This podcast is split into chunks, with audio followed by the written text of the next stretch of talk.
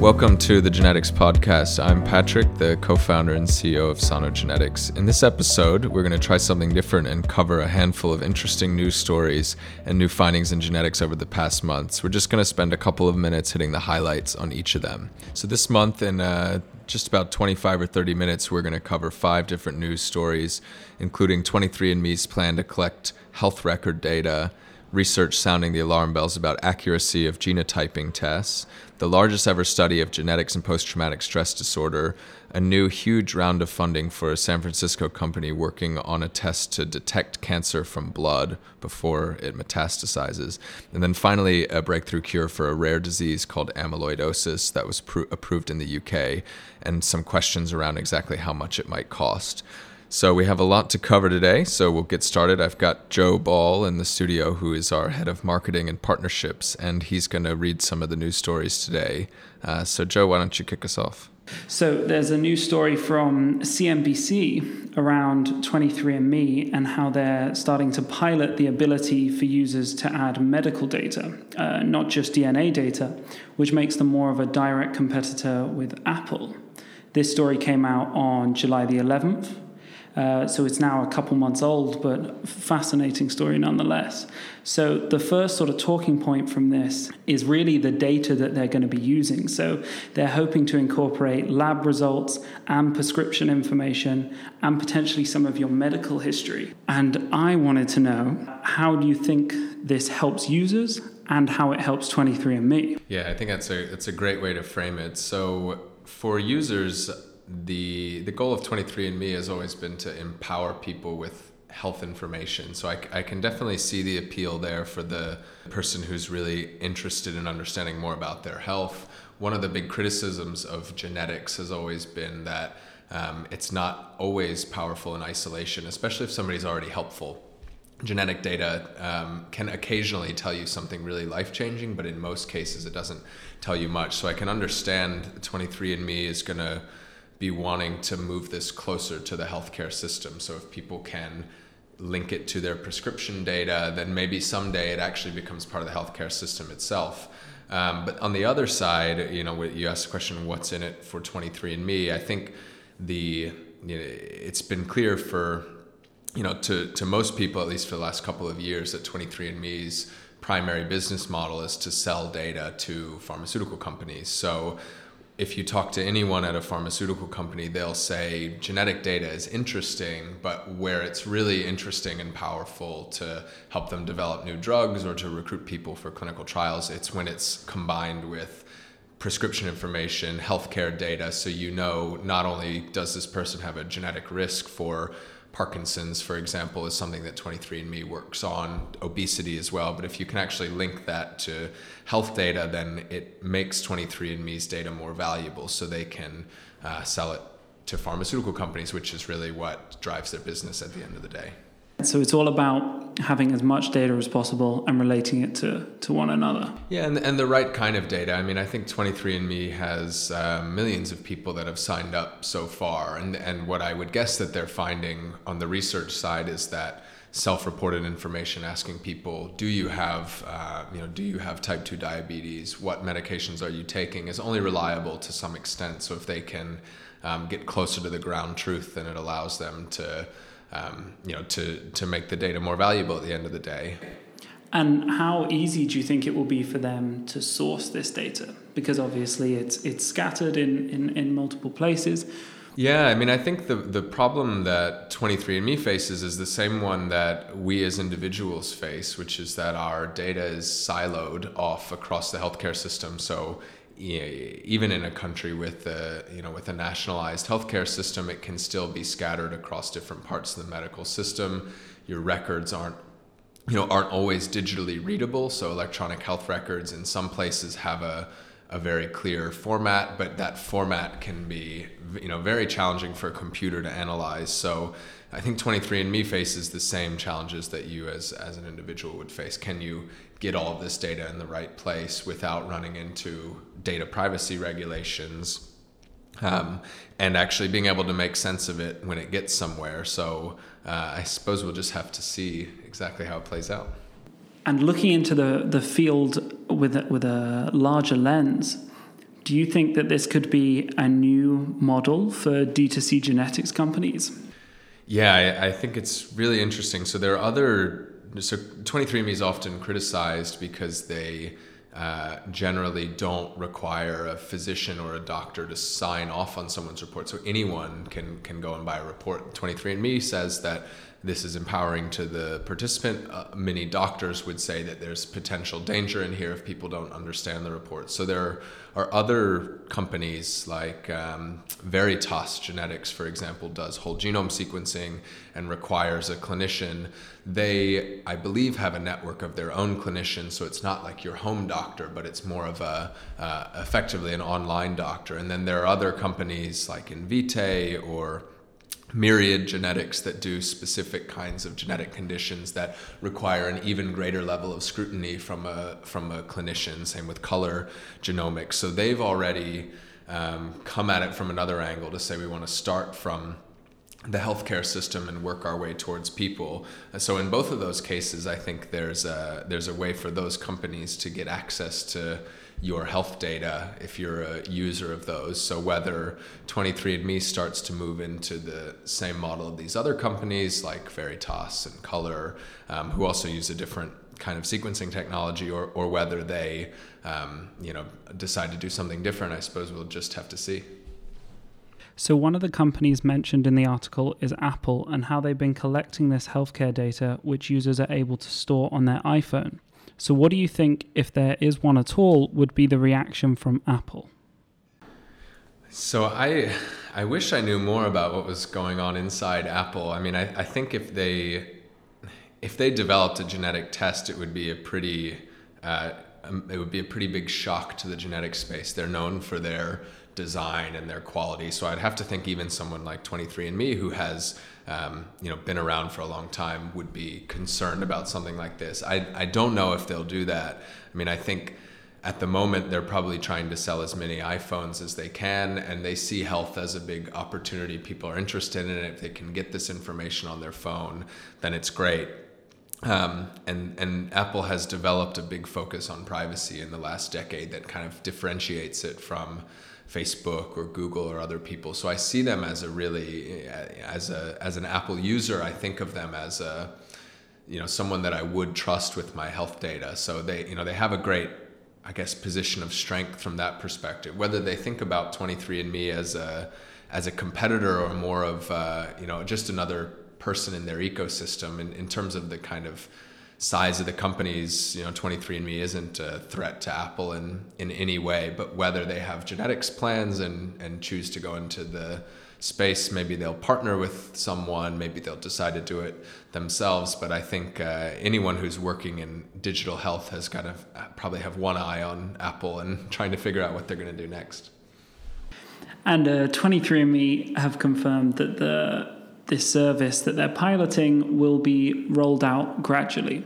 So it won't be available for everyone all at once. Um, and what do you think are going to be the factors that influence the success of this project? Yeah, it's a it's a great question. I wish I knew more about exactly how many people they were going to pilot it to and whether it was in a specific, you know, is it going to be a randomly selected group of users? Probably not. I think it will be Eh, in a specific disease area or one of their specific communities. But I would guess internally they probably want to figure out a few things. The first is whether users of the platform actually want it and do they get something out of it. The second is going to be how frictionless or how challenging is it to actually make this happen. So if somebody does click that button and say link my health data, uh, you know, is is that something that they can do with the speed and quality that they expect? And then probably the third point is, as I said earlier, their their main, you know, they have two customers. It's the person who buys the kit, but it's also the pharmaceutical companies. So GSK is a company that they have a, a big financial relationship right now. So if the people they're working with at GSK are finding the data valuable, then I suspect they'll find a way to expand it throughout the company. Excellent. So, moving into our second story, and it's from The Guardian, and it was published on July the 21st. And the the title of the story is Senior Doctors Call for Crackdown on Home Genetics Testing Kits. And a, a, short overview is that there's been an influx of patients who have been wrongly told that they're carrying dangerous mutations linked to cancer or other devastating conditions. Um, an example of this is there have been some women who have incorrectly been informed that they have a faulty BRCA gene, uh, which conveys high risk of breast and ovarian cancer when in fact they don't. So, the first talking point from this story would be the increasing burden on GPs, surgeries, and NHS genetics clinics, um, which is a result of these genetic tests and uh, people finding out that they have alarming or confusing results. Um, and I wanted to ask you, Patrick, what do you see in this trend? Yeah, so I ask people about this all the time because I, I think it's a. Uh it's an area where we don't have a lot of good data. So there's a, a lot of stories. You can basically any clinical geneticist or GP that you speak to will have at least one story of a patient bringing in some kind of direct to consumer genetic test whether they they don't always have anything wrong they just want help interpreting it or understanding what's going on so the one of the challenges with this though is, is we really don't know is it one in a hundred people who get a test? Is it one in ten? Is it one in a thousand? Um, and what is the impact for you know a general practitioner? Are they spending you know hours a week, or is it you know once every couple of months? I think the the main point is it's not it's not their job to help people interpret these tests, and they're put in a difficult position if somebody comes in with a report.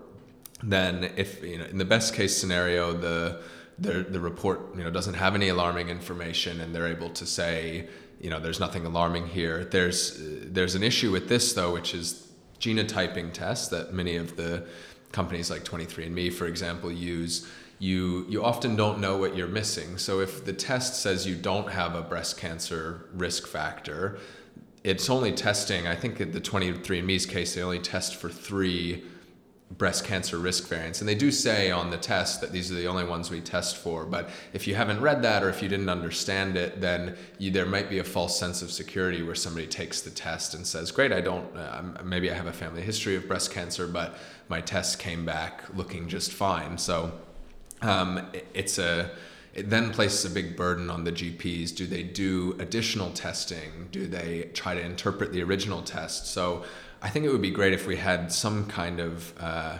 study to actually really understand what is the impact on this, and also what are the best ways to mitigate against it. Is it is it regulation that requires a t- genetic testing company to have sign off from a doctor from a genetic counselor? I think that you know if if you're giving out health information, I think that's uh, you know potentially a reasonable. Um, stance for a government to take, or is it more training for GPs and an understanding that these tests are rising, and, and we need a way to um, to field questions from people who come in with these tests and might not understand exactly what they're saying.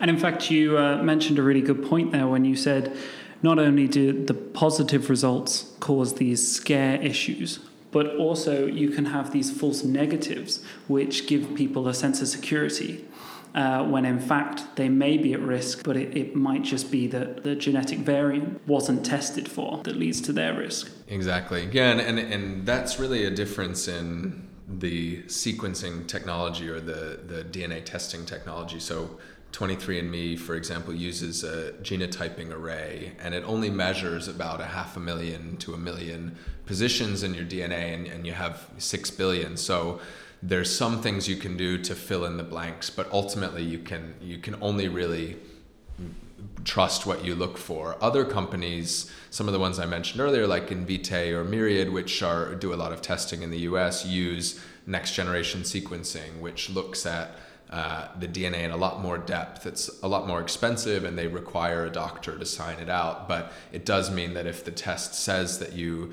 have it or if you don't have it, then it's much more reliable. It's still not foolproof, obviously. The, those tests miss um, miss things that are not included in the area that they've sequenced or occasionally due to errors. But it's um, it's a different, you know, it's fundamentally a difference in the kind of technology that's used. So it, it may be that the legislation or the regulation needs to be on the technology and the interpretation, um, as well as whether you have a doctor or a genetic counselor sign it out.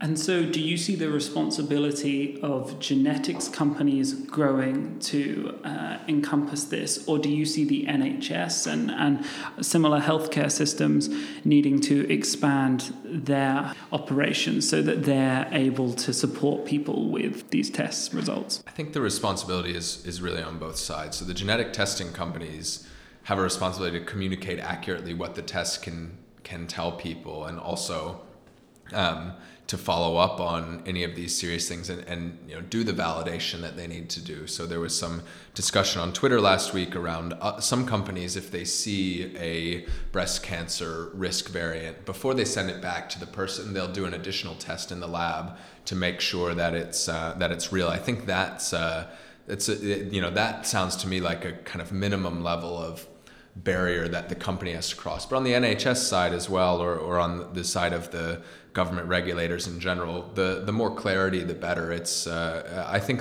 most of these companies have good intentions. So 23andMe talks about empowering consumers, and I think people want access to this data. So to say no one can have access to this data, I think is also wrong. But it's about striking a balance to say if people want this data, here's the form they can have it in and here's your responsibilities as a company to do it right. And, and for me those responsibilities are you give people transparency around how the data is going to be used. You know if you're selling to pharmaceutical companies that you know to me that's not a bad thing if the person agrees to it and they and they know that's how it's being used.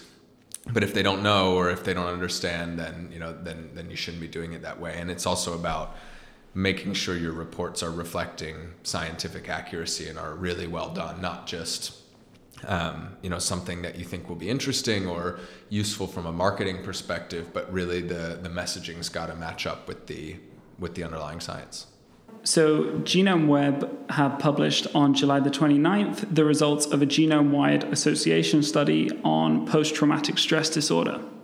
I wanted to get your thoughts on that and uh, just find out a bit more. Yeah, absolutely. So, the study came out of a a big program in the US called the Million Veteran Program. So um, it's a project that's sequenced, I think, nearly 150,000, more than 150,000 people who are um, veterans, war, war veterans. And um, as you might expect, they have a specific set of uh, conditions that occur much more frequently in war veterans, for example, post traumatic stress disorder. So uh, one of the one of the fascinating things that's emerged in genetics over the last five to ten years has been that nearly every psychiatric condition, whether it's schizophrenia or whether it's post-traumatic stress disorder, bipolar disorder, genetics has a role to play in all of these, and and it's by no means. Uh, a leading role. It's a supporting role alongside trauma and other life events, but actually how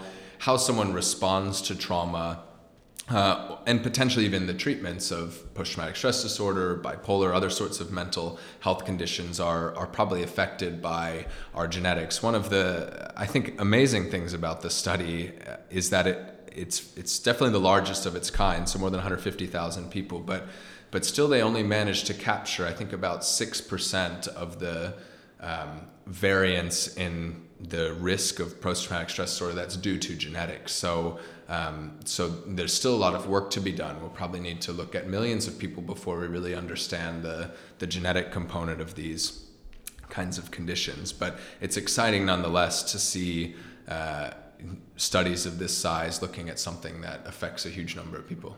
And so, for what reason were they only able to capture around 6%? The, the reason is that uh, the genetics underlying conditions like post traumatic stress disorder are just very complex. So the it's the same case in depression for example. We actually had so we had Cathryn Lewis come on a previous show and she's working in depression. They have more than a million people uh, in some of their studies and they're still not able to capture the majority of the genetic signal. So the phenomenon that they're studying is is just so complex that actually you need a huge number of people to really understand what's going on. So I think 10 or 15 years ago, when these kinds of studies were kicking off, um, nobody really expected that you would need this many people to understand the genetics of uh, a complex condition. But it's it's become clear in the last five or 10 years that actually there's um, we're going to require huge numbers of people to really understand the risk that genetics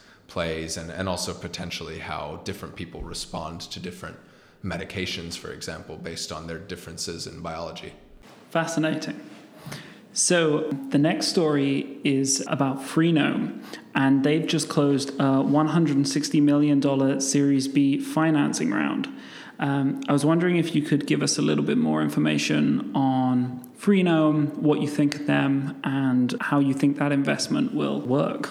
Yeah, so it's a it's an incredible amount of money, um, and it's because they're trying to tackle a really important problem, which is early detection of cancer. So, uh, Freenome is based in San Francisco, and they develop what they call a multi-omics test for cancer that I believe is based off analysis of the blood and they do deep sequencing to try to pick up trace amounts of cancer DNA. So, what essentially happens when you have cancer somewhere in the body is that the DNA is shed off of the cancer, ends up in the blood, and if you sequence the blood, you can actually pick up this uh, circulating tumor DNA, I call it. So, Freenome doesn't just do the sequencing of blood, but also adds in other kinds of information. So, they build a a multi-omics profile, and the goal is to one day to be able to take anyone's blood, detect that they have cancer DNA floating around, and based on the signature of the DNA, you can actually, in many cases, identify the organ that it came from.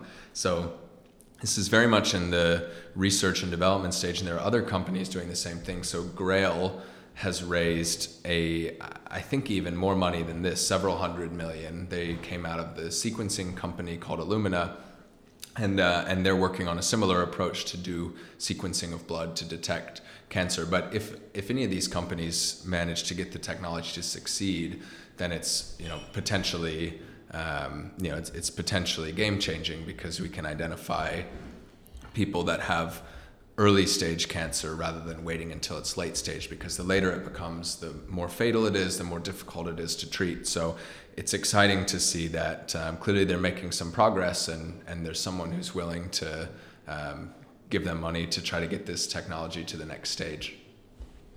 And so, how far off do we think technology like this is?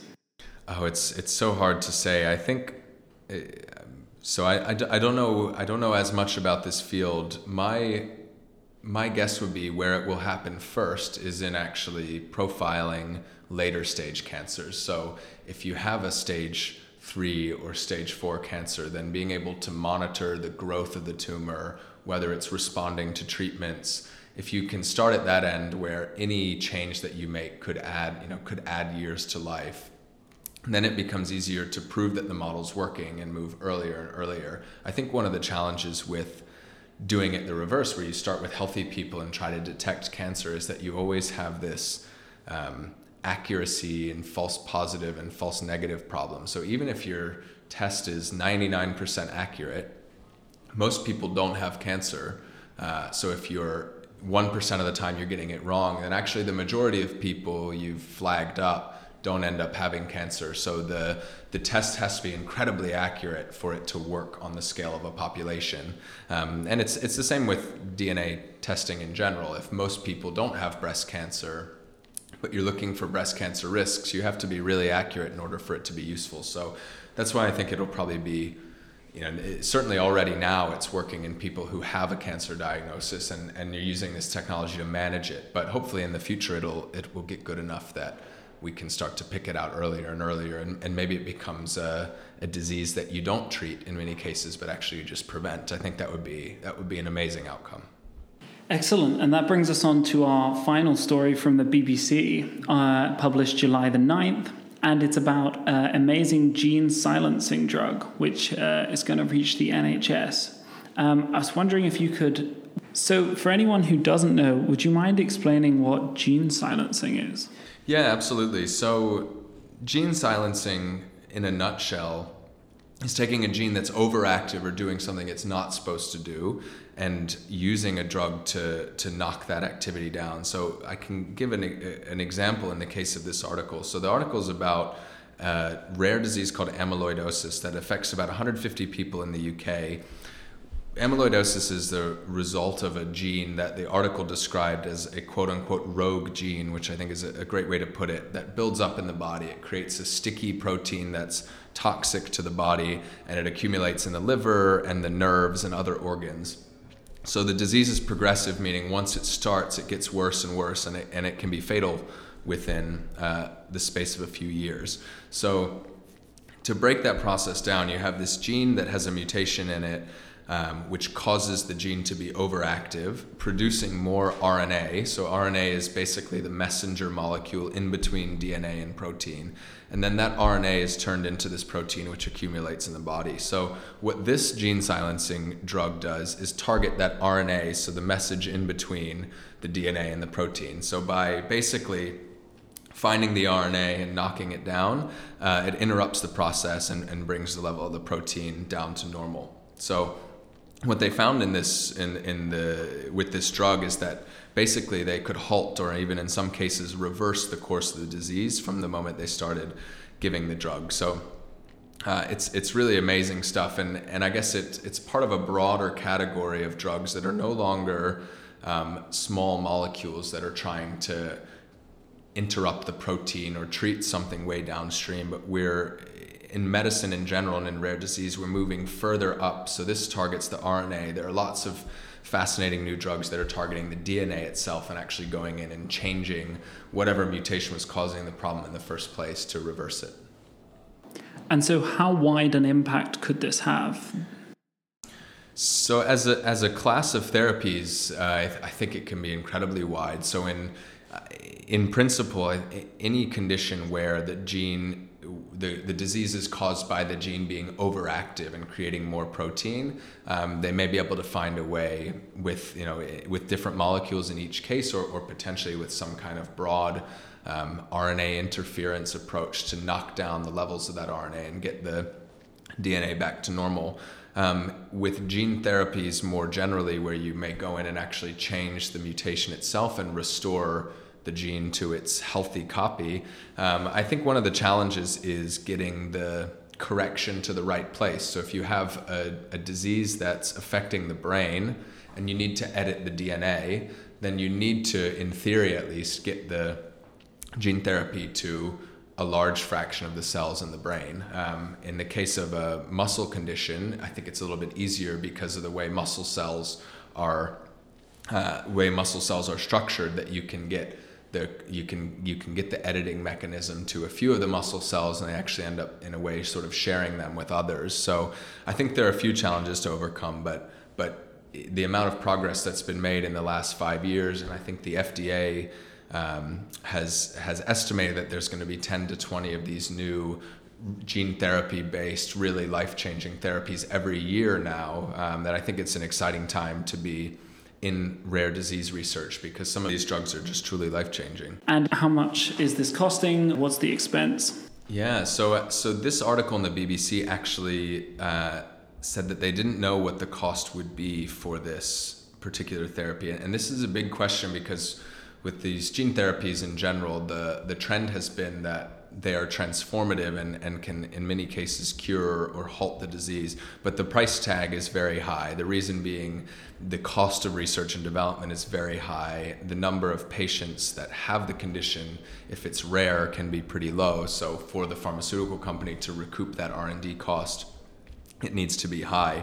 Um, but often healthcare systems are finding or insurance companies are finding it difficult to pay for them so there's a there's there's a lot of i think questions to be asked about how what kind of funding models are different. Is it something that you pay in installments over life, or are there different ways to do this? And I, and I think people will be trying different models probably over the next five years. But with this particular treatment in the NHS, they they haven't actually said yet how much it'll cost. Great.